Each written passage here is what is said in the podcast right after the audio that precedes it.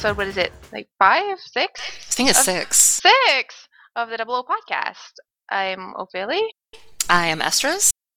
and we are your hosts for the night. And we have two exciting guests. Yes, that's right. Not one, but two guests. Um, Vosskah and Vidyala, welcome.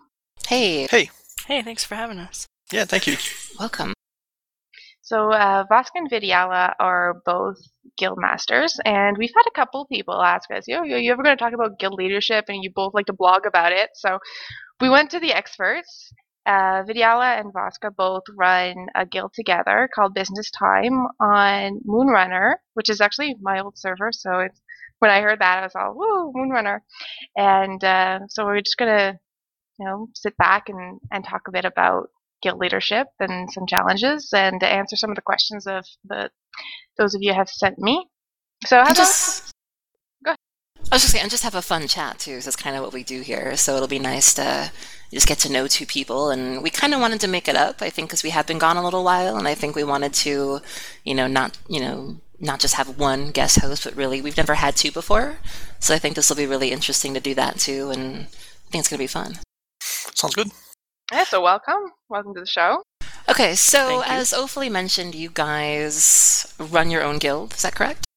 Yeah, well, um, technically, I mean, I guess I'm I'm actually the guild leader, whatever whatever that means. Um, Voss tends to handle all of the raid leading stuff, and we have another two officers that work with us. Uh, Business time is a we used to call ourselves Strict Ten because that was a big thing back in Wrath. Um, we've always been focused exclusively on ten mans.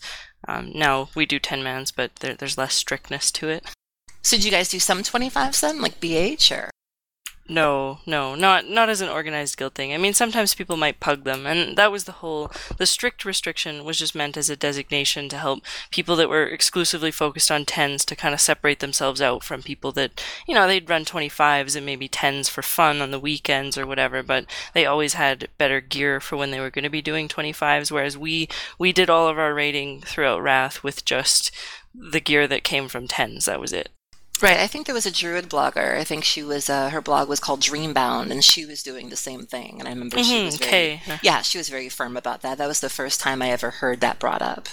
Yeah, they're, I, I kind of thought of them as sort of like our Horde side sister guild, like very, very similar approach and kind of the same same goals. Our progression was very similar throughout Wrath as well, although they were able to get um, Heroic Lich King down without dropping their strict designation, which we later, we ended up letting that go towards the very tail end of Wrath, because it was fairly restrictive in that it, what it did was like, we used Guildox as a designation, and it would check to see how many players had uh, 25 men Marrowgar kills, or other kills in ICC. And if you had too many people that had that, then you would be disqualified from being considered. So, you know, we couldn't have people's alts in the guild that had those kills. And it just got to be to the point where we said, you know, is this really worth like just having our names on the on the roster at, at this rank rather than letting our guildies come in and have, you know, on their alts and hang out, which is kind of the whole point of the guild. Right now, what made you guys want to go for ten mans over twenty five mans? Because I know, I know ten mans. I think they they officially or they sort of kind of came into their own in Wrath, um, and, and then that's how the strict ten came about. But they were still kind of. I don't know how to say it. Like they weren't really looked down upon, but they were still sort of a new. niche. Right. So what kind of what kind of made you want to make that your main focus? I think the the word I was thinking when you were saying that was marginalized, and I mean it's true. Yeah. You know, there there's definitely sort of an air of like, oh, like serious raiders will raid twenty fives, and people that raid tens are just kind of casuals or whatever. Um, well, in terms of the guild itself, we didn't actually found the guild. The guild was founded in April of 2009 by the original leader, and there's only a couple of people left that were from that time. We ended up joining it around October of that year, and as far as 10 mans go, I mean, we started out on a much smaller server. Um, we rated 10s casually. We moved to business time when we wanted to kind of step up our game, but we knew that we didn't want to go to a 25 man environment because we really like the, the closeness and the camaraderie that, like, you know, you're really close friends with everybody in your raid group, but you can still do serious raiding or at least take raiding seriously and tackle some really tough challenges but you don't necessarily have to do it with i mean i don't know about you guys and maybe this is just just my perspective on it but uh, there's not that many people that i really really like and when you put 25 of them together there's definitely going to be people that i'm not going to like and I don't know. I just I just didn't want to be spending that much time every week with people that I didn't actually want to spend time with. So you feel more, Right. more like a team and less like a toss salad. Yeah, you know, there's there's nobody that like there's no single person in my guild that I would not sit down and have a drink with that I don't consider a friend because you know that's that's why we're in a guild together. So uh, to me, I think we get the best of both worlds. You know, we we, we can be friends and you know just talk in between trash there's enough room to give everybody sort of a place in the guild like i'm sure in in a larger environment with 25 people you can't exactly everybody can't speak up in between trash because somebody's going to get mad it's like shut up there's too many of you Right. I ran tens toward the end of Wrath for a little while. I was a 25 man raider for a long time, and I did uh, 10 man ICC, 10 man Ulduar, 10 man hard modes, and, and I agree with you, it was a lot more intimate. It felt like you, um, at the same time, you know, that we were getting along a lot better. It did, like you said, you were able to speak up if you wanted to. Like in a 25 man raid, I usually don't talk. I just kind of raid, and I felt more open to do that. Um, at the same time, though, I've always given 10 man's credit because you can't really hide bad in a 10 man. Um, when we, especially when we were doing the hard modes, everybody needed to pull their weight, especially in like Sindragosa, heroic putricide. You really needed 10 good people. Um, and I've always, I've always considered 10 mans to be our equals. I've never, I've never really Um, I'm seen the noticing difference. it more now too, especially because there is no difference in gear. Mm-hmm. So like back during Wrath, if you had people with 25 man gear, then you know you're less likely to die. Uh, now, and I always used to say, well, yeah, well, yeah, of course, 10 men, you lose one player. It, it is a bigger loss, but it's much harder to lose players. But now I don't find that true. I, I've done both 25s, and I'm in a 10 man guild, and it's a pain. I mean, people die a lot, and every time someone dies, you have to wipe.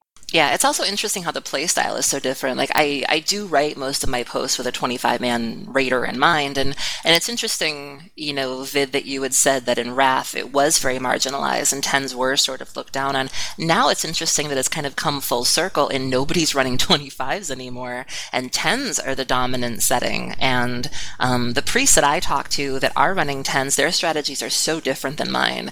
Um, some of them tend to glyph differently than I do. They heal. They really have to work their butts off a lot more. And I'm not going to say that 25 man people don't work, but when I hear how 10 man holy priests play, there's chakra dancing and there's their tank healing and there, it kind of makes me want to do it just to see what they go through because it sounds like they really work for it a lot more. Well, the thing is, with with ten people, you can't be as specialized as you are in twenty five. For example, the I've heard uh, a lot of pallies that are quite excited about the uh, the mastery spec, the new mastery spec that's uh, that's coming out. In a twenty five man, you can definitely spare somebody that will be uh, gemming and going full mastery. In a ten man, it's going to be a it's going to be a bit of a balance act because we only have three, at most three healers, and being able to do this, uh, all the things that need to be done, you need more flexibility at times. Yeah, it's funny that you mention it because I'm actually going through that right now, where my tank healing would improve a lot more if I had mastery. But I mean, when do I ever only tank heal? Right. And this, I mean, same thing with priests too. Like, I mean, right now I spend my time in one chakra state. I use maybe the same three or four buttons and that's about it. Um, but when I see, like I said, when other holy priests who raid 10 mans, they're changing chakra states and they're having to have a different set of gear and do all of those things. And I really, I really take my hat off to them because I'll, I'll even say some of them work harder than I do. I can't say that my job is that hard as a 25 man holy priest. And, um, I, I really love hearing their stories because it's so different. They literally play almost a 180 degree 180 degrees differently than I do. It's almost like they're playing a different class. Like I we really can't relate to each other to a certain degree.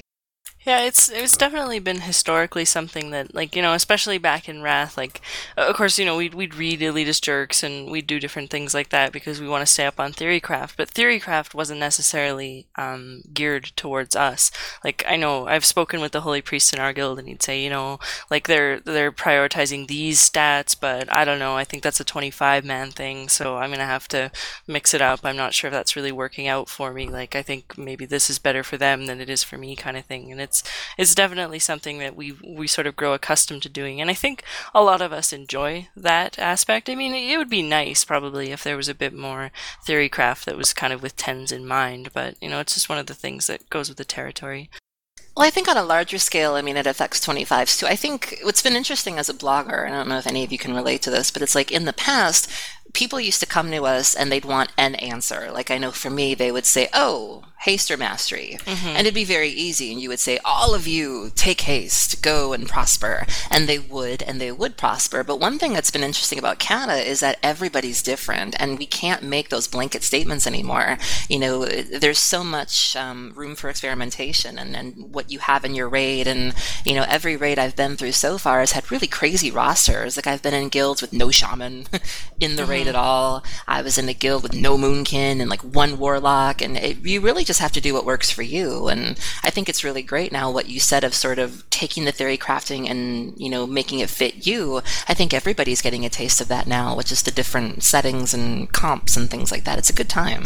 Yeah, I think it's a lot of fun, you know, and it, and again, like being in a ten man, you can't always count on. I mean, we just got. I wrote a post a couple weeks ago about how we could not keep a warlock to save our lives. So, you know, I'm gonna knock on wood here. We have a warlock, but we haven't. It's very seldom that we've had one. We haven't had a moonkin for ages. Probably most of the time. The only time we had a moonkin was when I played one. So, you know, I'm I'm looking for one, but they're like an endangered species. I would kill for a moonkin. We have three right now. we have one, but he doesn't like to to do it.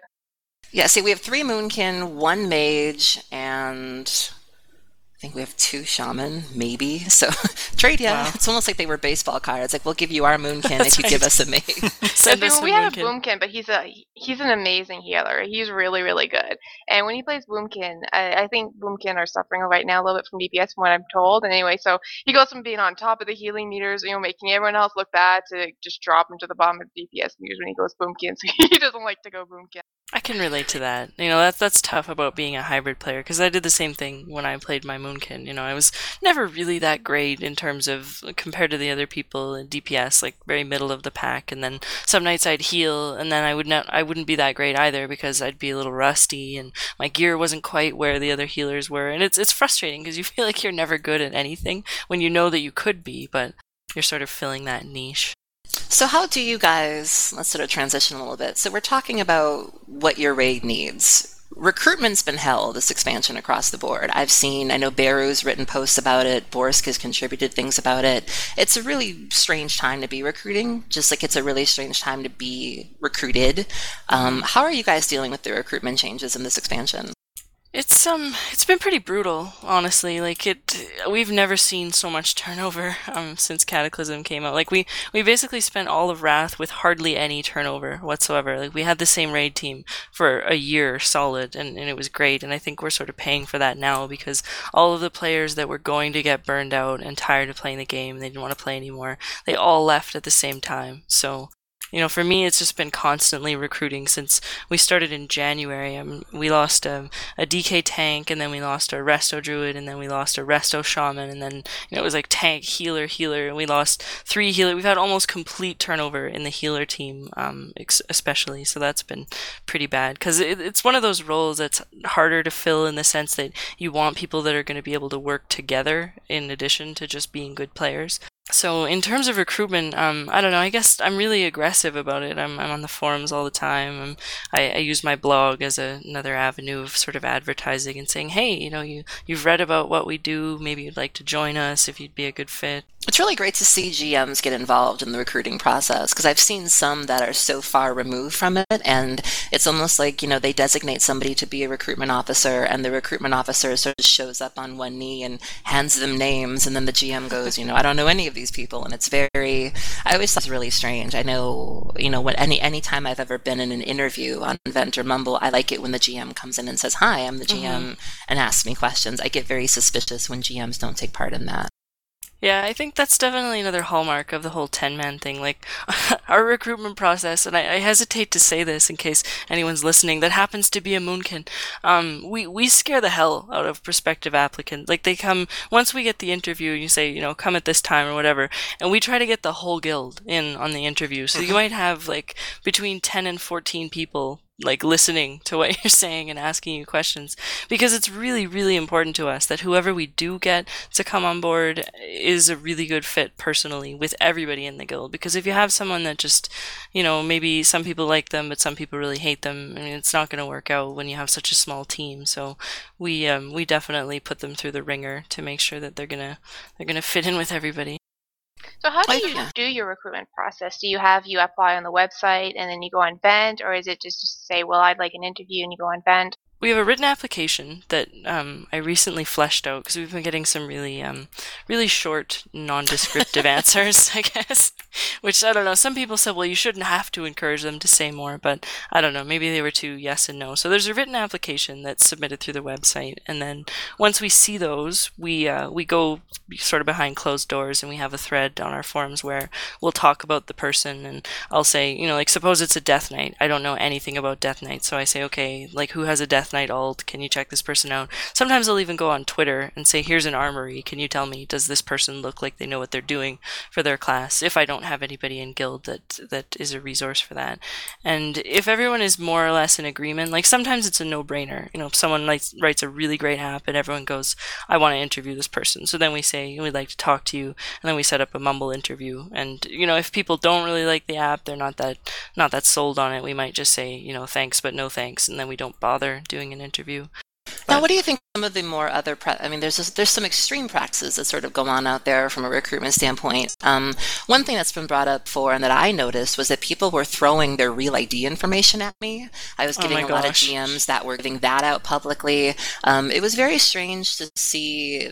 Before in the past, it used to seem like people would grovel at the feet of guilds to be taken on board, and now it kind of seems the opposite, where people are groveling at the applicants to be a part of their guild. And you know, I I've had the experience of people would be on level ones and flood me with tells, and there was just this mm-hmm. desperation. And there was also the trend of paying for transfers. Like if they were so desperate for a class, they would pay for your realm transfer or pay for your faction change. Have you resorted to any of that, or Definitely a seller's market right now.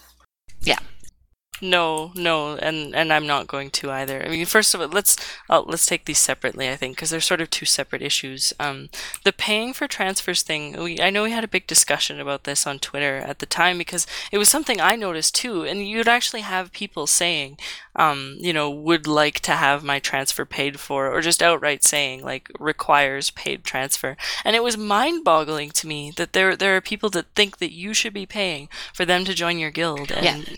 You know, I just this just blows my mind. So no, um, I'm definitely not going to be paying for anybody. I mean, I paid for all my server transfers, and it's it's something that we tell people in the interview. You know, like you're aware that you're paying money to come and join the guild, and if it doesn't work out, then you're either going to be stuck here on Moonrunner and you'll have to find another guild, or you'll just be out twenty five or fifty dollars or however it comes to at the end. And it's unfortunate, and that's why we have such a, an extensive process that we want to talk to people and make sure that they are a good fit before they transfer because we're not out to waste anybody's money but i'm I, I love my hobby i do but i'm not about to start putting that kind of money into it it's not worth it um as far as the real ID thing goes, that's another disturbing trend, and I don't know how everybody feels about this because I've seen just as many guilds saying, "Here's my real ID, hit me up," or you know, the applicant will say, "Here's my real ID, like contact me this way, don't bother with my forum thread." And especially as a woman that's a guild leader, you know, I'm not I'm not going to be giving my real ID to random strangers I don't know. I'm not that desperate to have you in my guild. Yeah, well, Right. with, with real ID, it probably depends really on the person. Some people have fake names in their real ID. Uh, I know someone with a fake name, or if your name's Can John you do that? Smith. I don't Only you at the change it, beginning. but yet, yeah, if you sign up for your account under a fake name, then you can keep your fake name. Because that would be the only thing I hate to derail, but that would be the one thing that would. I mean, that's my main holdup with using real ID is that Mm-hmm. the real the real name factor. So even if I prevent my first name, that would be big.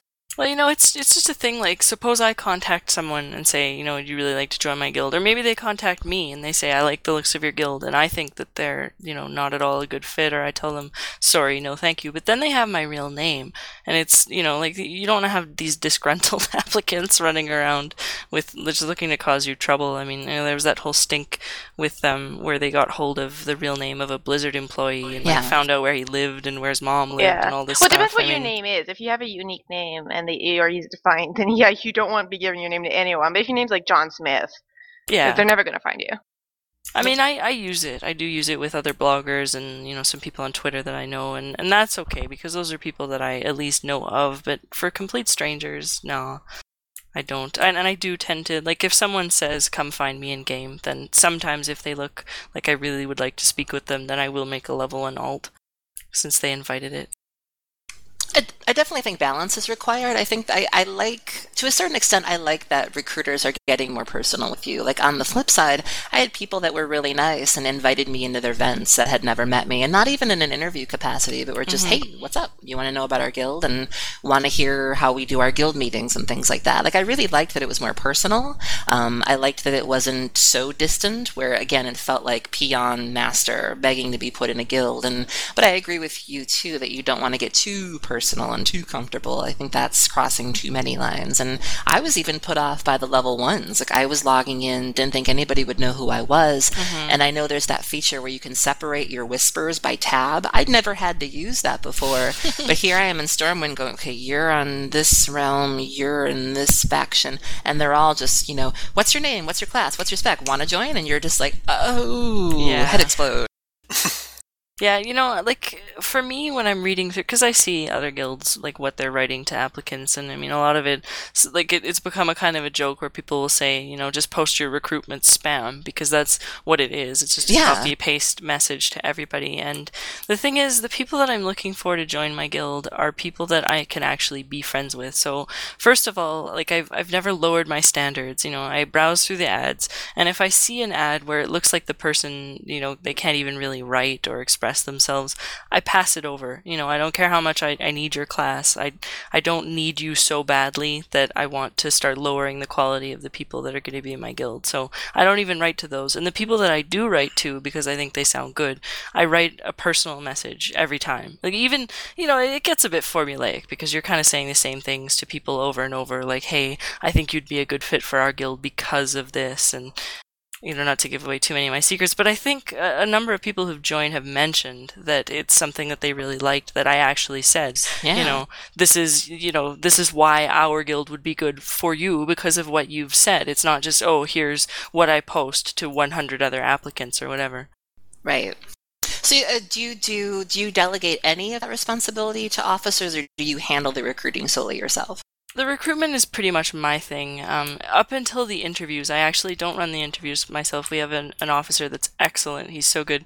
He's so good at interviews that he said that we were making him think of pursuing this as a real, actual career in some capacity. Because he's just really, you know, he's very, very mellow and friendly and easygoing, and you know, he's but businesslike. So he handles that. Very thorough. Yeah, he's extremely thorough. So he's he's the best one for that. I I do it, and I tend to ramble, so I, I don't do that as much. But in terms of finding the applicants and bringing them and trying to get them to apply to the guild, I handle that for the most part.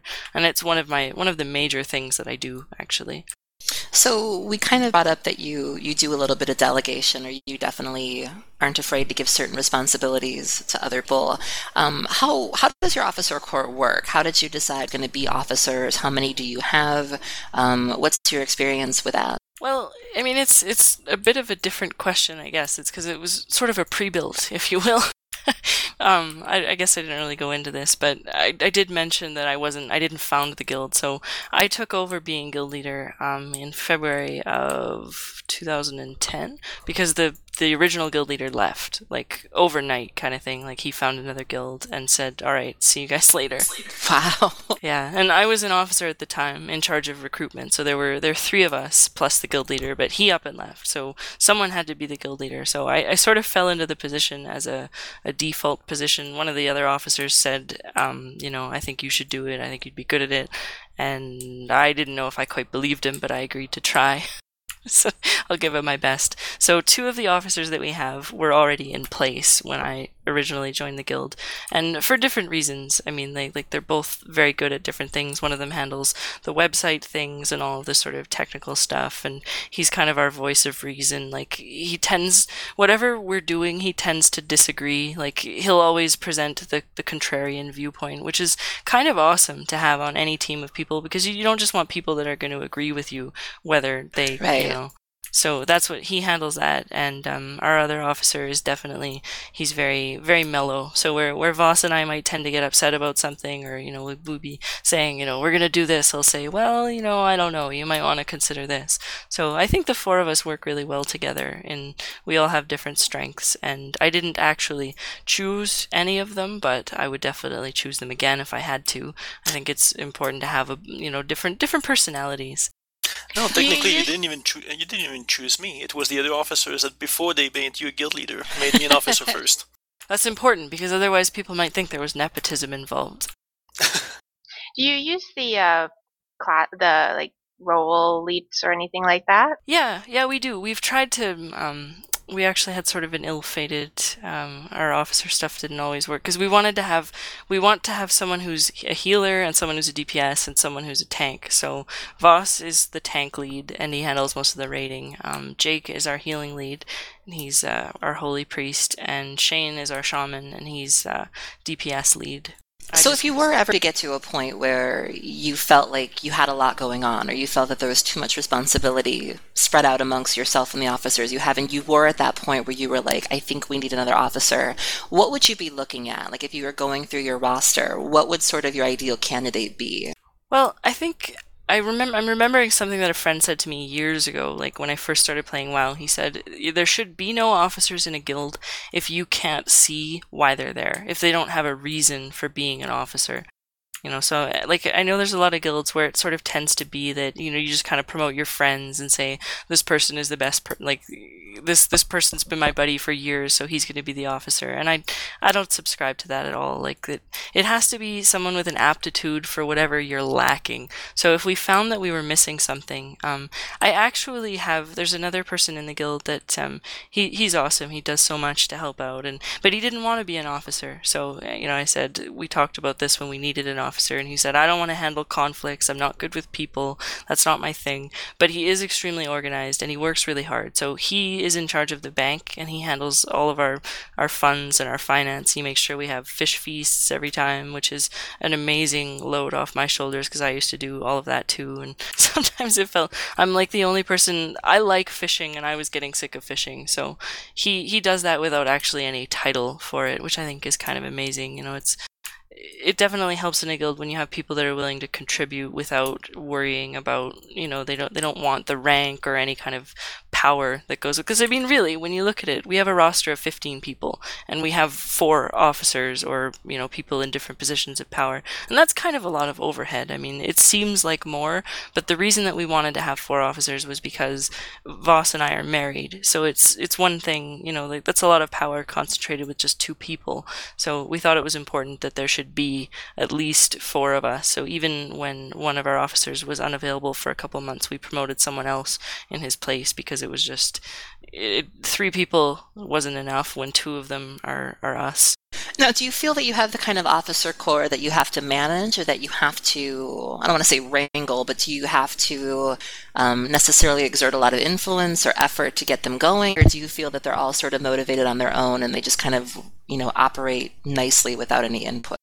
I think they all work really well without. I mean, we just went on vacation, uh, Voss and I, for a week, week and a half, just the other, just a couple weeks back, and everything was fine while we were gone. You know, it's it's not. I think there's a real danger that comes from concentrating too much of the effort in one place. You know, you don't want to have the kind of people that you need to tell them what to do because uh, like you, you can't tell someone here do this job but you don't have the authority to back it up you know? Like i i would be confident to have the officers even recruiting in my absence you know? If they ran an interview and they liked someone that's fine. I mean i trust them implicitly but it, it didn't happen that way but if it had i mean Yeah, they've Actually, been in, you- in the guild and running things long enough to know what you're looking for and oh exactly the guild. yeah Yeah, actually, a few months back, we did a uh, recruitment. You weren't available that night, and we, uh, the three of us, uh, and the rest of the guild that, that did the recruitment, it's perfectly fine. That guy is doing uh, very, very good in the guild.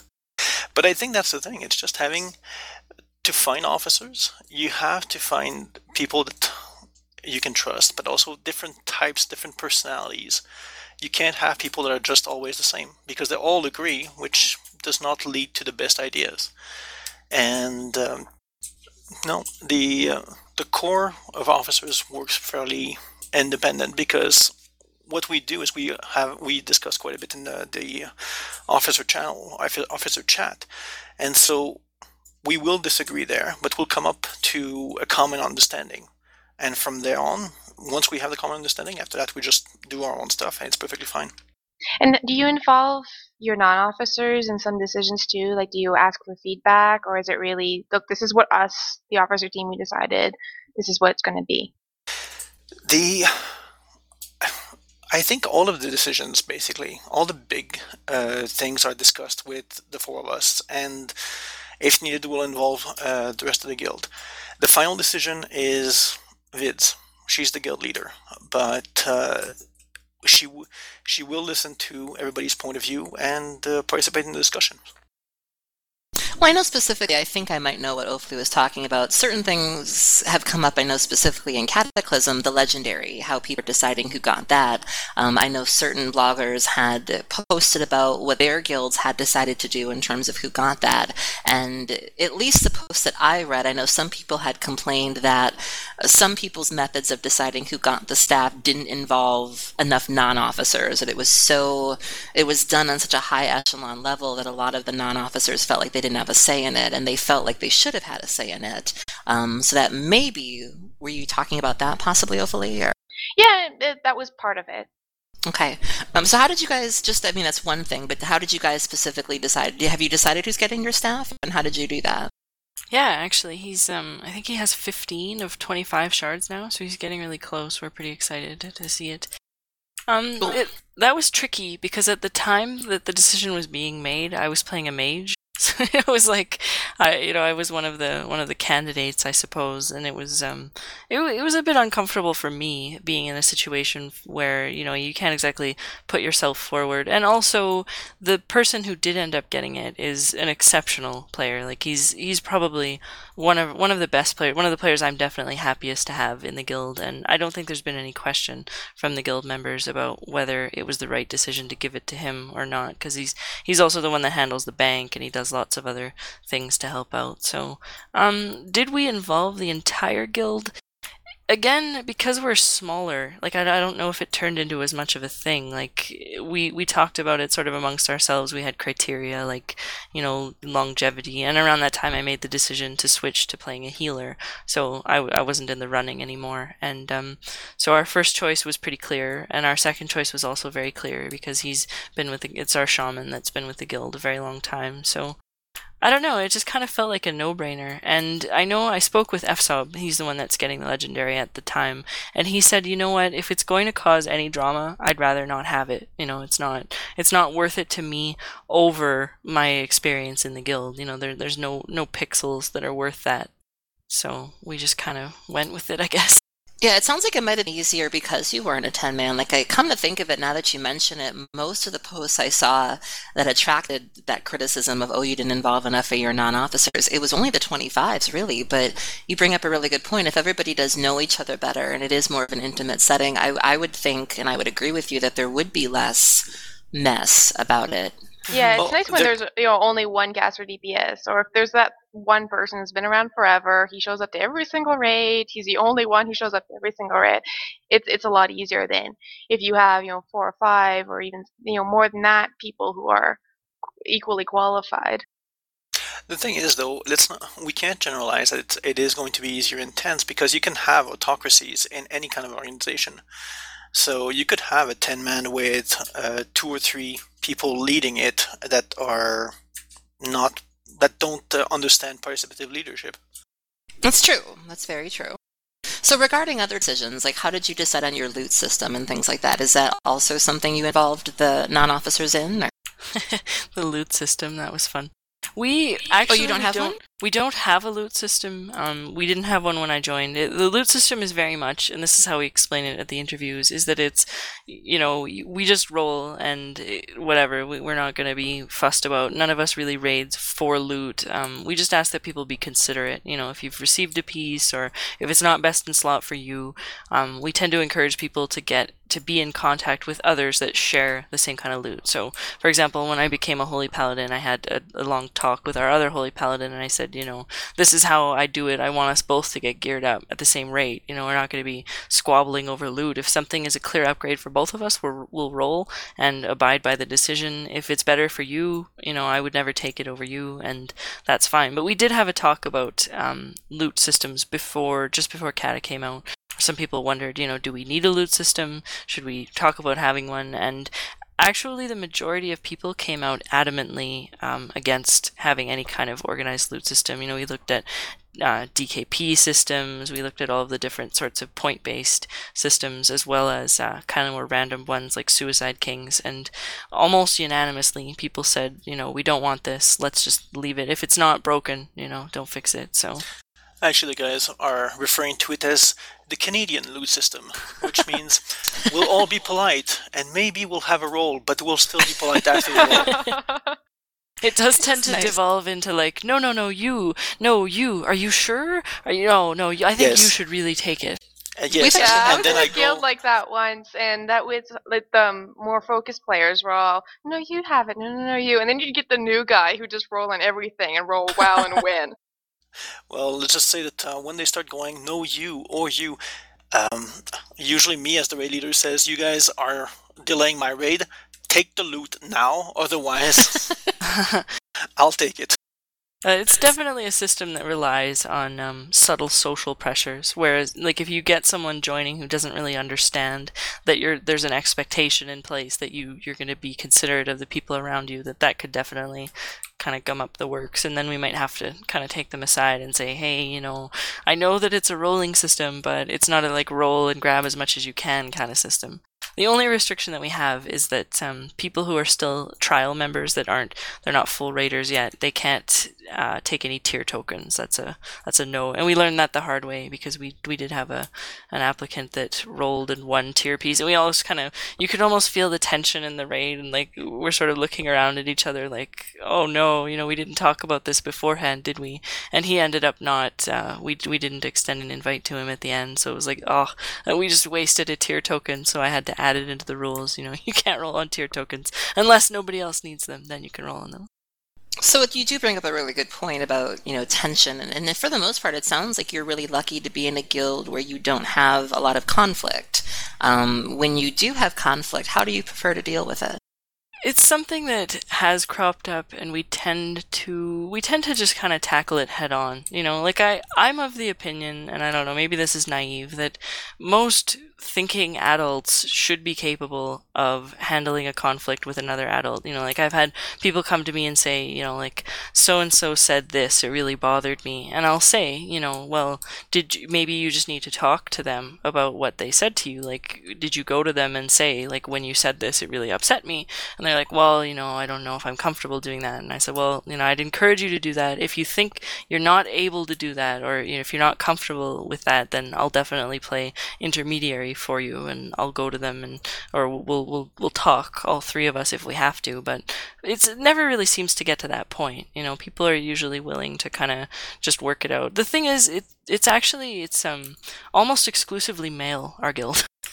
Oh, That's funny. I don't plan it. You know, it was it was never. It's not like I'm excluding women. And we, we did have a really excellent resto druid for quite a long while. That um, she actually ended up um, they she they, she fell in love with our, our rogue, and uh, they're they're getting married on uh, the tomorrow. Yeah. Uh-huh. Oh, Yeah. that's awesome. Yeah, it's uh, it's pretty cool. So you know, that we had one other woman besides me, and the guys kind of made fun of me because when she joined, I was like, "Hey guys, you know, I think that this applicant, I think it's a girl." They're like, "Oh, you know, are you are you lonely? You'll have a friend. You're gonna have a little friend." yeah, my kid's the same way. I'm the only girl, and I don't even think we've had female applicants. It's just really just me. Yeah, that's and that's just pretty much how it. You know, we've had maybe one or the odd two, but not nobody that actually ended up joining apart from that resto druid. So it's really just me and all of the guys. And I find that, and I don't want to, I don't want to generalize or stereotype because I mean I don't, I don't know different, but they they tend to be willing to just sort of tackle things head on, or things blow up and then they blow over. Like we we had a fight erupt in guild chat over I don't know, some bullshit sport thing. Like it was like somebody insulted someone else's sport team and it was like you, you know, you don't even say that about like you it just got really really ugly. and I kind of whispered to each of them separately and said, "You know, like I don't think that he really meant it that way and you know, maybe maybe you should like calm down." They just kind of they're like whatever and you could tell they were just humoring me. But then after I said, "You know, so you guys all right?" And they're like, "Oh, what? Why? Why wouldn't we be all right?" I don't know, I think we're all right.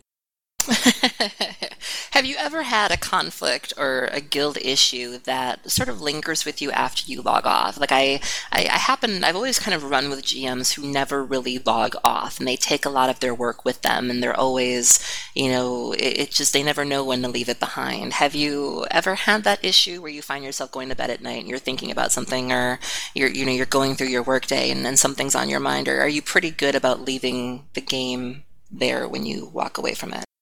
Um, I think that maybe it, it comes and goes. I think it depends on, you know, what the issue is. If it's a really big issue, um, I've definitely lost some sleep over recruitment issues. Uh, just because it's you know i have such high standards and i know that i do but i'm not willing to to kind of tone them down i guess just for the sake of making raids. But you're always sort of walking this tightrope where you also don't want to be short people so that you're not having raids. If you start canceling them then you worry that the people that you do have are going to get bored or they're going to go elsewhere or whatever. So no i i definitely i've lost sleep i've cried tears you know. We've we've had conversations like voss and i we talk about the guild probably more than we should do. Like there have been times when I'll kind of look at him and I'll say, you know, could we not talk about Warcraft just tonight? Like let's let's go to dinner and not talk about this because I think it's it's natural since the two of us are both very involved in the, the management and we're very invested in the guild that we do tend to, to talk about problems after the fact. But Do you find it helps to be able to support each other? oh yeah, yeah, immensely. I, I, I don't think that I would still be doing it if it weren't for him. I don't On know the opposite side, are you afraid to? I mean, have you guys ever fought over something in the game? Like, are you afraid to say if you felt that, and neither one of you can answer, but if one of you felt that the other was making a poor decision or could have say, handled something better, do you guys have a problem saying that, or do you? How do you handle that? Well, let's just say that uh, we're both pretty upfront, and uh, that just reminds me of a raid two nights ago. Yeah, this happened. This happened just a couple days ago. Oh, we need to hear about this. This is the podcast where we talk about it all. Oh, the just- dirty laundry. I made a mistake. As the raid leader, one of the things that I need to do is, of course, um, I handle pretty much everything around the raids. Uh, the other two officers are leading the raids, usually when I'm not there, because I have the biggest mouth. And so we were uh, starting Firelands. Uh, we had a. Um, our pally had never tanked Al- Alysrazor yet. And so I thought, you know what, let's go straight there. And let's just say we did not share the same idea about starting on the one of the toughest fights before, uh, well, in Firelands that we've seen yet. And so we had some rather serious disagree- disagreements on that one. But the thing is, it's it's like everything else in a couple for us. We just we do do talk it over, and we express why we well, I express why I made the decision. She expressed why she disagreed with me, and uh, that's it. Now where I think I think we're fine. And see, I happen to like, I, I always tend to, and maybe it's because I'm single, but I really don't want to draw that divide between the singles and the couples. But I tend to dread rating with couples because a lot of times it's very, you know, they, they blindly support one another. It's almost like an obligatory, you know, if you have a dispute with one of them, well, then the wife will say, yeah. And she'll just stop away, and it's like, or you get the overprotective husband who feels the need to. And and I'm not going to say that I like couples who bicker, but I like a couple who's not afraid to say, you know, I disagree with him, or yeah, she's kind of wrong here. And I just respect them a lot more when you're not dealing with the package deal. Or, you know, I always find it funny when you see couples who try to apply together, and and it's you know, I go where he goes, and it's just no, oh, no. And, Oh, and I like and I like couples who aren't afraid to, you know, disagree or right. Well, the thing is with the two of us, we're gamers. Okay, when we're playing the game, yes, we're a couple out, outside of the game and all that, but when we're in the game, we we play to be the best we can be. And she's the guild leader, and I have to respect that. I'm the raid leader, and well, she has to respect that too. And that's the thing. he yeah, says that's pretty much what I thought. he says when- hesitation there. When when we're raiding um when we're raiding you're my bitch he says just today i looked at it and was like wow really Wow. Yeah. is that what you think Yeah, and she's usually assigned to heal me. I have a feeling I'm gonna that's gonna cost me a lot in repair bills.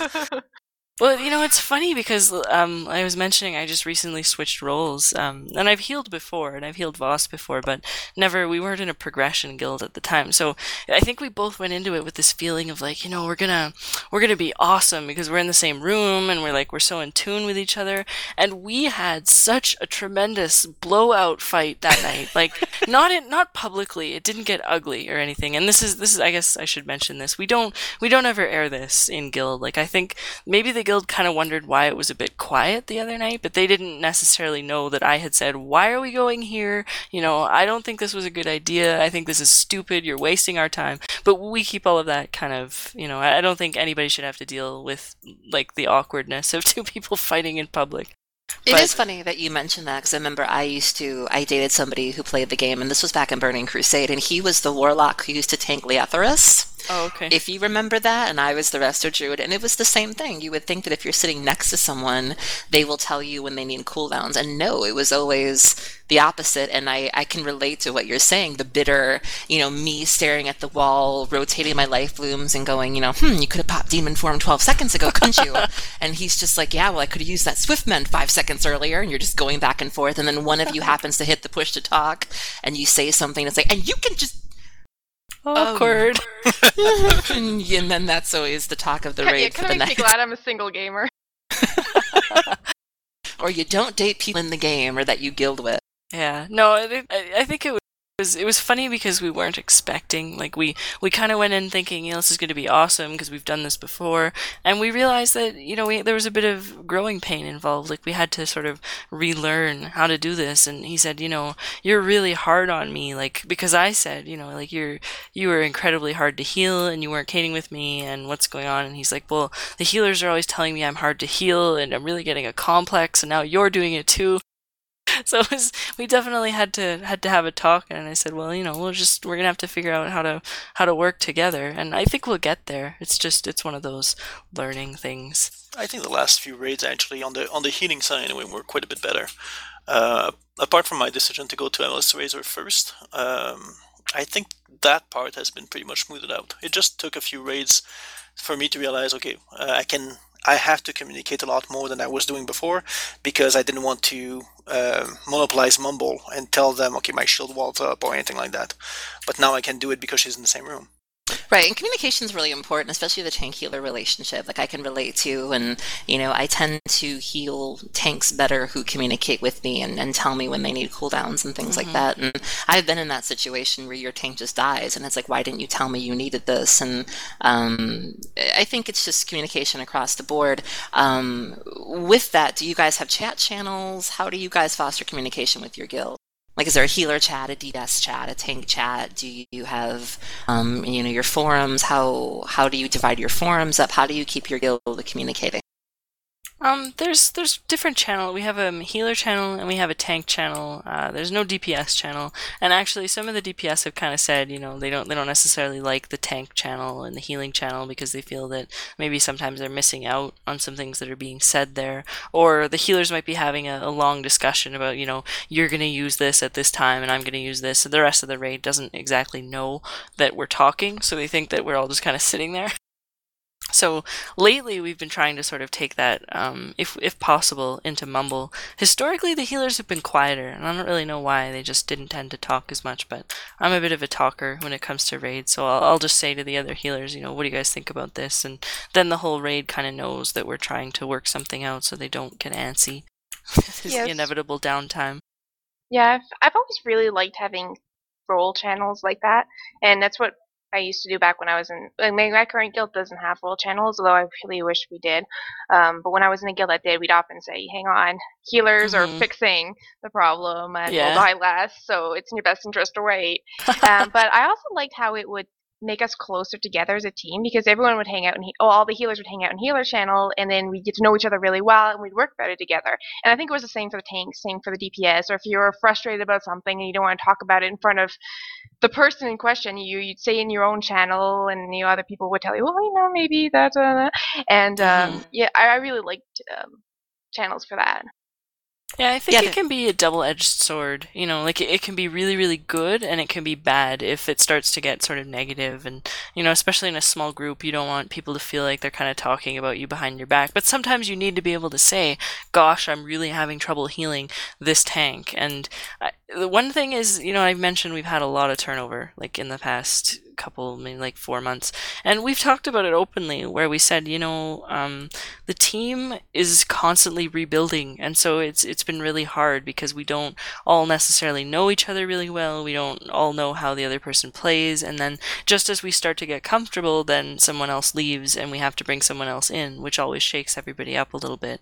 So it, it's definitely something that's an ongoing concern that we're trying to foster open communication. Like we had a bit of um, a small conflict where there was one tank that the healers were having trouble healing, and you know it was it was getting a bit sort of recriminatory, like well you know he's I hate when he tanks because he's so hard to heal, and we sort of tried to turn it around and make it okay. Well, why is he hard to heal, and what can he change, and you know talk to each other, the healers and the tanks. Don't just you know don't get mad because he's hard to heal, and we need to. This is something we have to figure out together.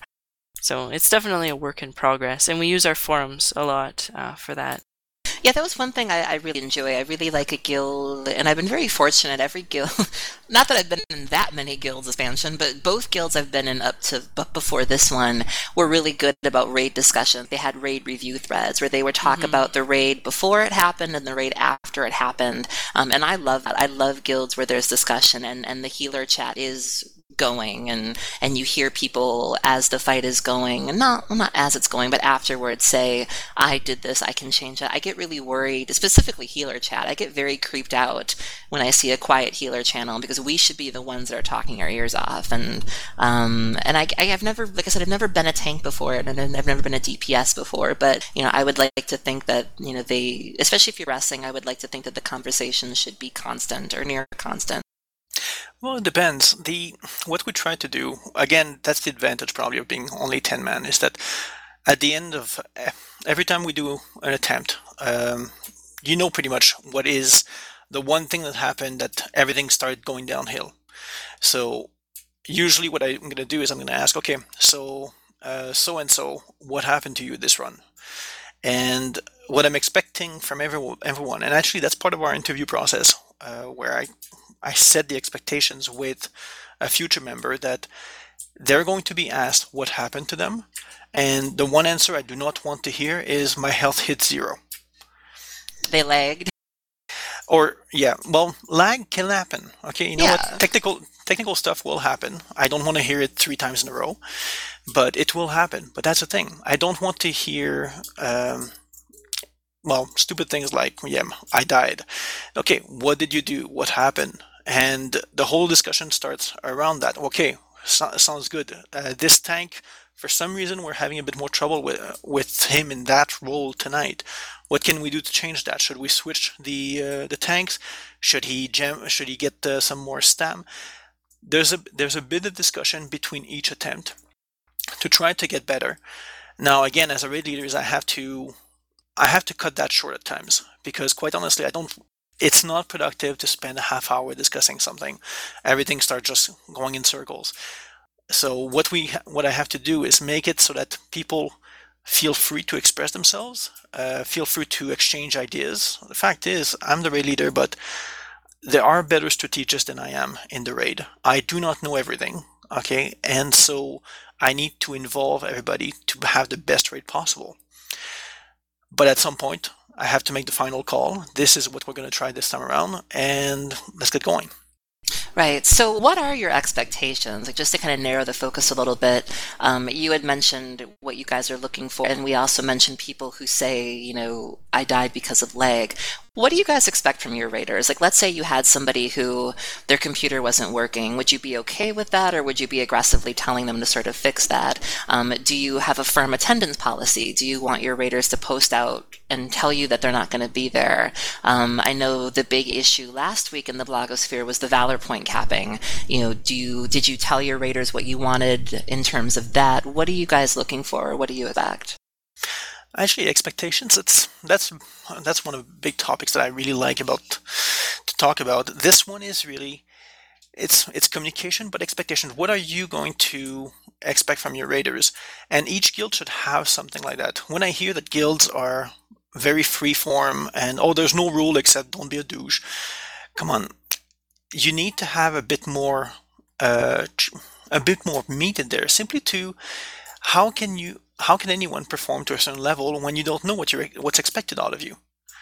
And so for us, well, it's very simple. Uh, VP capping, you know what? We encourage people to get as high as possible. But the fact is, we all ha- we're our guild is uh, everybody actually is 21 years old and above, I believe, and 22 in three weeks and Soon above. 22. Yeah, Is that an like that. expectation? Like, do you do you expect your raiders to be 18 or older, or is that just coincidence? It's the style of readers that we're trying to uh, to find. I think the style of personalities. Uh, the fact is, we have people between 22 and I think the oldest is 40 in the guild, and so it's nothing against 15 year olds, uh, but it's just well, the 40 year old has kind a 15 year old. experience, different kind of communication style. Exactly, exactly. And so what we try to do is get people that will mesh with the rest. And so it happens that the average age is probably around 28, 29 years old in the guild. It's not a hard and fast rule. I mean, if we had an applicant that was 18 or, you know, even 17, but they presented themselves really well and we got the sense that they would fit in, I don't think that we would say no. It's just very seldom that that happened. Like, I actually had um, a guy that was going to apply, or he did apply, and he was, I don't know, 16 or 17. And just his attitude, like in his application, he wrote about how um, he got angry, like all the things that made him angry because people didn't do this or they didn't do that. And I just thought, you know, what a horrible, horrible thing to call attention to, like how your your temper is going to be hindering you. So he ended up like I said, you know, no thanks, and he came and whispered to me and said, you know, like, can I ask you? Or he, he wrote to me through the forums, why did you reject my application? And I said, you know, people didn't like your attitude. They thought it seemed as if you wouldn't take criticism very well. And he he logged off like he, without whispering me again. He didn't take the It's like- criticism very well. no, it was like No, exactly. I guess that shows us how he takes criticism, huh? So that's something you expect, obviously, is people to take criticism well. Oh, absolutely. Uh, but at the same time, what they can expect from us is we're going to praise in public and usually chastise and, or criticize in private if we can. Uh, that's the thing. We're not. I think there's one time in the past year where my temper got the better of me and I raised my voice in a raid. Apart from that, it never happens. Every single player here is knows what they're doing. They're very uh, good players, so they can expect to be treated with respect. From them, I expect that they will respect. Um, in a raid, they're going to respect the raid leader. If the raid leader says, "Okay, that's the decision. Let's go," stop arguing. Decision's been made. Okay, you made your case. It didn't, it didn't work out. Um, what we expect is really there's a lot in attitude. There's a lot in you have to perform to the best of your abilities. That means having a computer that works. That means not having add-ons that crap out every five seconds. That means not having to relog every time we we wipe because if you have to relog every single time, you're basically costing us about four or five minutes extra on every attempt, and we only raid nine hours a week. And so that's the kind. There's a lot of expectations like that that are set. Um, it actually a lot of it is in writing, and if it's not in writing, I try to communicate it with uh, every single new raider. So you can say, though, at the end of the day, that people in your guild do know what you expect of them, and that nothing should really be a surprise or nothing should be a shock to people. Like you would never get someone saying to you, "I didn't know you expected that of me." I can't say that. The fact is, I'm trying to uh, to set as many as much expectations as possible, and same thing with vid. For for me, it's mainly I'm, I really focus on the raids. The rest of the guild management, it's uh, vid uh, leads that part, but it's really there are expectations sometimes that I will forget. For example, that tier token with uh, the newcomer that uh, that was in the guild, we simply completely had forgotten to put that as a policy. We rectified it after, and now it's fine. But all you can do is do your best to document what you or set the expectations that you think should be set. And for the rest, you know what? Live and learn. And you will make mistakes. Just correct it after. Don't make it twice. Right. So let's say, and I'm going to use Ophelie as inspiration here because she got a recent link on Wow Insider. Congratulations, madam, for a awesome post that she wrote about what she looks for in leaders. So let's say, let's say by chance you were not able to be leaders anymore. Like, let's say your work schedule got too crazy. Let's say your family expanded and you weren't able to do what you two do and you had to go back to being just members. Um, what are some things that you two would look for in your officers? If you had to do a role reversal, what would you want to see in people that you would have to sort of look up to? I would say, and I gave this a little thought because I knew we were going to be talking about it. Um, I'd say that my most important criteria in a leader is someone who recognizes that they cannot and should not be doing everything themselves. I think there's a, a big tendency with people that sort of I, w- I want to say assume, but maybe get roped into is a better uh, description of people who become guild leaders. I think that a lot of them try to do too much and they think, you know, I am going to do this and I have to do this, and if I don't do it, then it won't be done right. And I think that's a major pitfall and it's a major stumbling block for people because you simply can't do everything yourself forever, or you're either going to burn out or, you know, then you want, you run into the situation where if you're not available, everything crumbles because it's all centered around you. So, you know, I think, I know that I can't do everything. I'm not good at everything. Like Voss was saying, you know, there are people that are better at strategy. I always read the forums. I'm not the most active person in terms of speaking up because I don't usually have the best ideas. You know, I, we have some really, really excellent players that are great at that. So I let them, you know, they, they do their thing. And if I have an idea, of course, I'll chip in. But, you know, I, I don't need to be the one leading everything all the time. And I think that it's better to be the kind of leader that's willing to step back and say, you know what, you handle this one because this is your thing. And it, it makes for a healthier team overall Plus, with it everybody. helps people feel engaged if they have you know small tasks that they can do that they're really good at. You know, it makes gives them a sense of belonging, a sense of um, you know I'm doing this for my guild. Yeah, I think so. I mean, like, you know, before I became an officer, I was still helping with, um, I'd go and bump our recruitment threads and things. And then I remember asking the current guild leader, like, um, cause I'd noticed a couple people might say, oh, hey, like, you look like you might like our guild, come check out our thread. And I said, you know, do you mind if, if I write those? Is, is that okay if I write some of those if I find a good person? And he was like, oh, yeah, you know, do that. So that's kind of how I got into the recruiting thing. And I know that for me, like, I enjoyed feeling like I was helping the guild do something and I, I thought that I was good at it because you know I found quite a few people that came and applied and they were really happy and they were good matches and you know it was a talent that I had that I was able to employ to help the guild and you know it, it definitely that that's a very good point. Hopefully it make, just makes you feel like you know you're actually doing something you're not just there for whatever.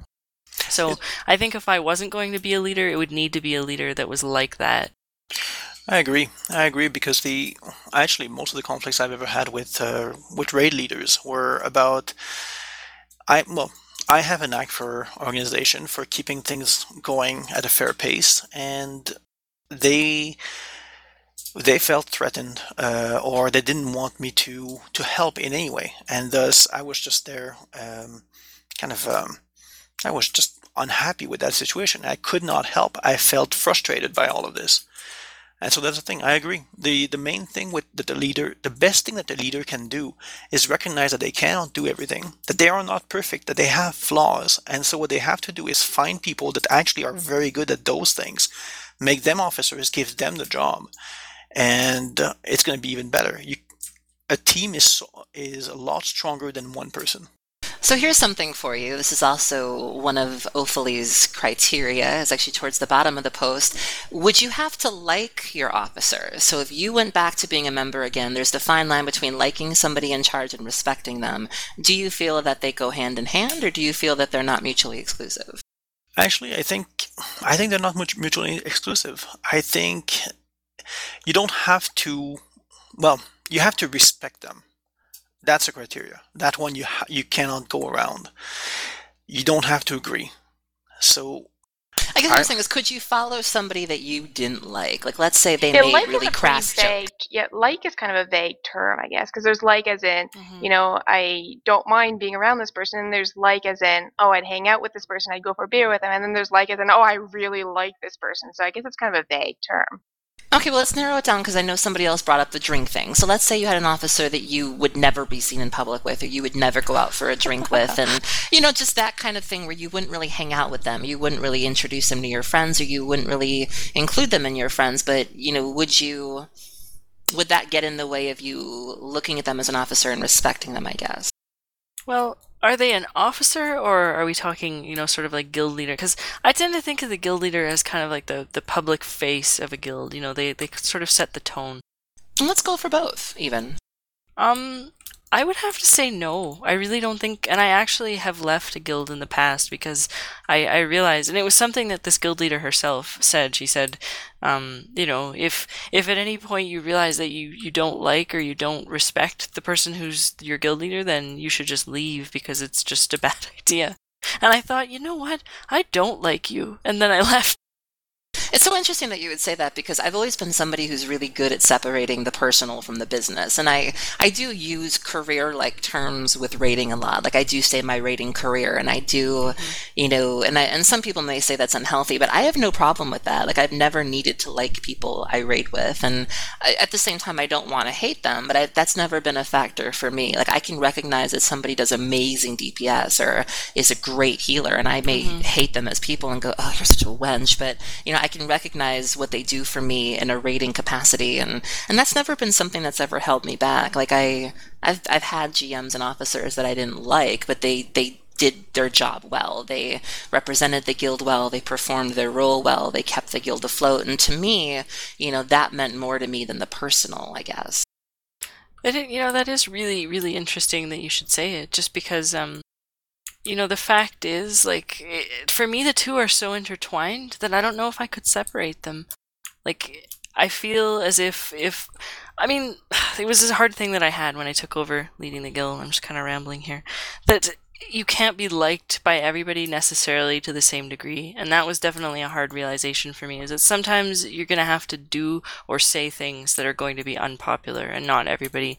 You can't assume that you're going to be everybody's best friend and lead them and do a good job but at some point you know you you might have to do something unpopular and you need to be prepared to do that guess the problem that I have, and I guess maybe it's my own issue, but I feel as if I feel as if personal gets in the way a lot more than professional. And I've had people who have not liked me, and that's kind of clouded them from the fact that I'm a really good healer. And and and like I said, maybe it's something I've had used against me before, so I really don't look at people the same way because I think it's and you know you even see it with officers sometimes. Like I've been in guilds where you have that one officer who's not pulling their weight, but it's oh I mm-hmm. really like him and we've been friends.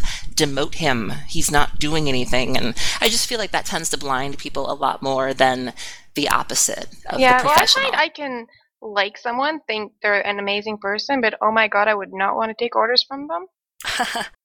and then there's people that I find I always end up liking the people I respect, but for example, there was a tank once, and he wasn't officially a leader anywhere, but he just had that kind of personality where he was just he was a really good tank. He gave really good advice, but he was very in your face. And at 1st mm-hmm. I was mm-hmm. like, this guy is so crude and he's so pushy and he whines all the time. But then I realized he's probably the most dedicated person I'd ever met in game. I mean, he was he was really young and I think he was a teenager, but he acted he seemed a lot older. He knew what he was talking about, and eventually, I, you know, I started respecting him a lot. And when he ended up leaving, I missed him. I'm like, you know, at the end, at the end, because I respected him, I started to like him. But I can definitely like someone and not want them to be my leader. See, I avoid liking them too much, and I'll I'll name names. When I left Apotheosis, um, I I there was Kurn the person, and then there was Kurn the GM, and there were times where Kurn and I would talk as as friends. We would just chat for hours, and it was really good. Um, my decision to leave the guild, a lot of it was because it was starting to blur the two. The things that Kurn the GM was doing was making me not like Kurn the person, and I didn't want that. I wanted to still be able to walk away from the situation and like Kurn and read her blog and love reading her tweets and and say nice things about her. And it was getting to the point where I couldn't do that anymore, and that was my cue to leave um, because it was I really really like you, you know, and and that's why I try hard not to get too personal because then it starts to you get I don't want to say blinded, but it just influences you, and you know you. Like I said, I try really hard to separate the two, and um, when I start combining them, bad things happen. At least in my experience. It's tough. I mean, it, it's tough as a GM to be kind of in the position where you didn't even mean to do like the first and one of the only G quits we've had that was related to any kind of a personality conflict was actually shortly after I became guild leader. Um, we had someone, and we ended up clashing. Like, and I'll I'll freely admit it was pretty much the first mistake I made as a guild leader was I just handled it poorly. He um, he did something wrong, and instead of approaching it very professionally, I lost my cool and I got angry with him because I wasn't yet used to being the guild leader, and I didn't realize at the time, but I've come to realize that you know, as much as I mean, I love I love the people in my guild. I do. They're my friends, and I like it that way. I wouldn't have it any other way.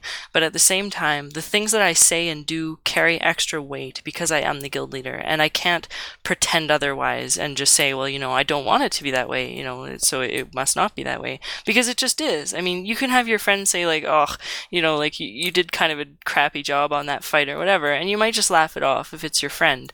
But if it's your friend who is also the guild leader, well, you know, if if you're anything like I am, you'll definitely have a sort of a twinge and think like, oh no, you know, did did she think I did that bad a job?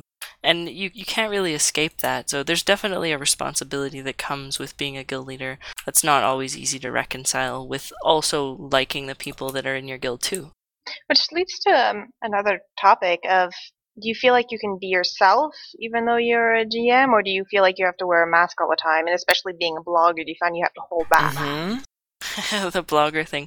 No, I'm I'm definitely myself with my guild. I think I can say that unequivocally. Like you know, they're my friends. They know me. They've seen me at at my best and at my worst too. I think when you raid with any people, like people for any length of time, you get to that point where you you really do learn each other's foibles and uh, strengths. And I think they do know me. Um, in terms of the blogging thing. I would say I hide more from sort of the internet in general than I hide from my guild. Like, um, on my blog, I don't tend to write about guild related things, and that's very, very deliberate. Like, I'll write things maybe long after the fact. Like, if something's happened and I want to write about how to resolve it, or how we did resolve it, or how it was handled, I'll do that, but not not naming any names and not any time that it's close that it could actually affect.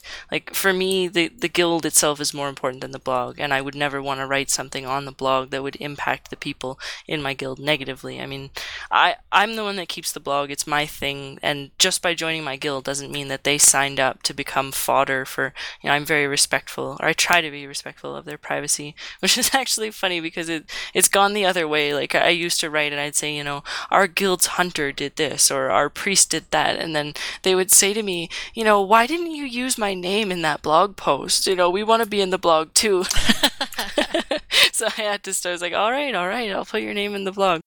It's tough because I, I get what you're saying, and I, I get how I, I get how important it is to you know somewhat preserve anonymity and, and be respectful at the same time though i do wish more gms would be um, and, and, still in a respectful tone but i would love to see more posts that are a little bit more uncensored and really do give you that insight into you know a lot of times when you see gms who are bloggers post it's always these very careful pr edited mm-hmm. you know mm-hmm. posts where everything is scripted and flawless and you know oh we don't have any fights here and it makes it seem like everything everything is so shiny. And one thing that I've learned as a blogger is people want to see ugly. They want to see you make a mistake and, and not to see you fall down and, and take pleasure in that, but they want to see people who, you know, have done something they shouldn't have and learned from it or could have something handled something better. And I really appreciate seeing GMs. And I know Beru's written about it too, the stress and the God, I hate my guild sometimes. And just, you know, I, mm-hmm. I enjoy that. And I really think there's a market out there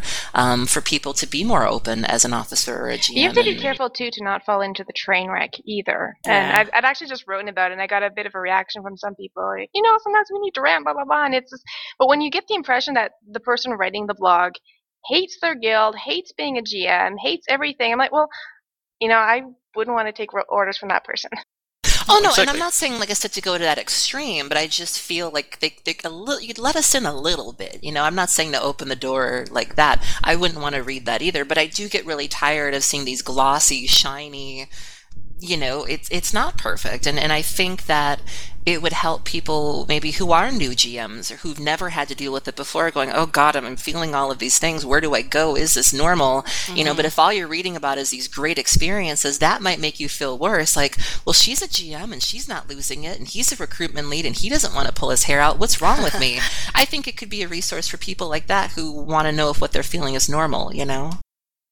You know, I think I'm totally okay with expressing um, frustrations that I might be having with situations. Like, I, I wrote a post where I definitely, um, I said, you know, I'm the recruiting has just been brutal and it's really wearing me down. And it, I mean, it's true, just because the, recruiting for this expansion has been crazy. But it, and Beru, actually, that's it's good that you mentioned her. She does a great job, I think, of kind of balancing that candor um, with still respectfulness for her guild. But you know, it, it's something that only someone can do for themselves. Like you have to draw that line and decide, you know, what is it okay to say or to not to say. I know some some bloggers, their guildies might not know um, about their blog, which I think usually ends in pain because someone's always going to find it on the oh, internet. Yeah. Oh yeah. You know, you yeah.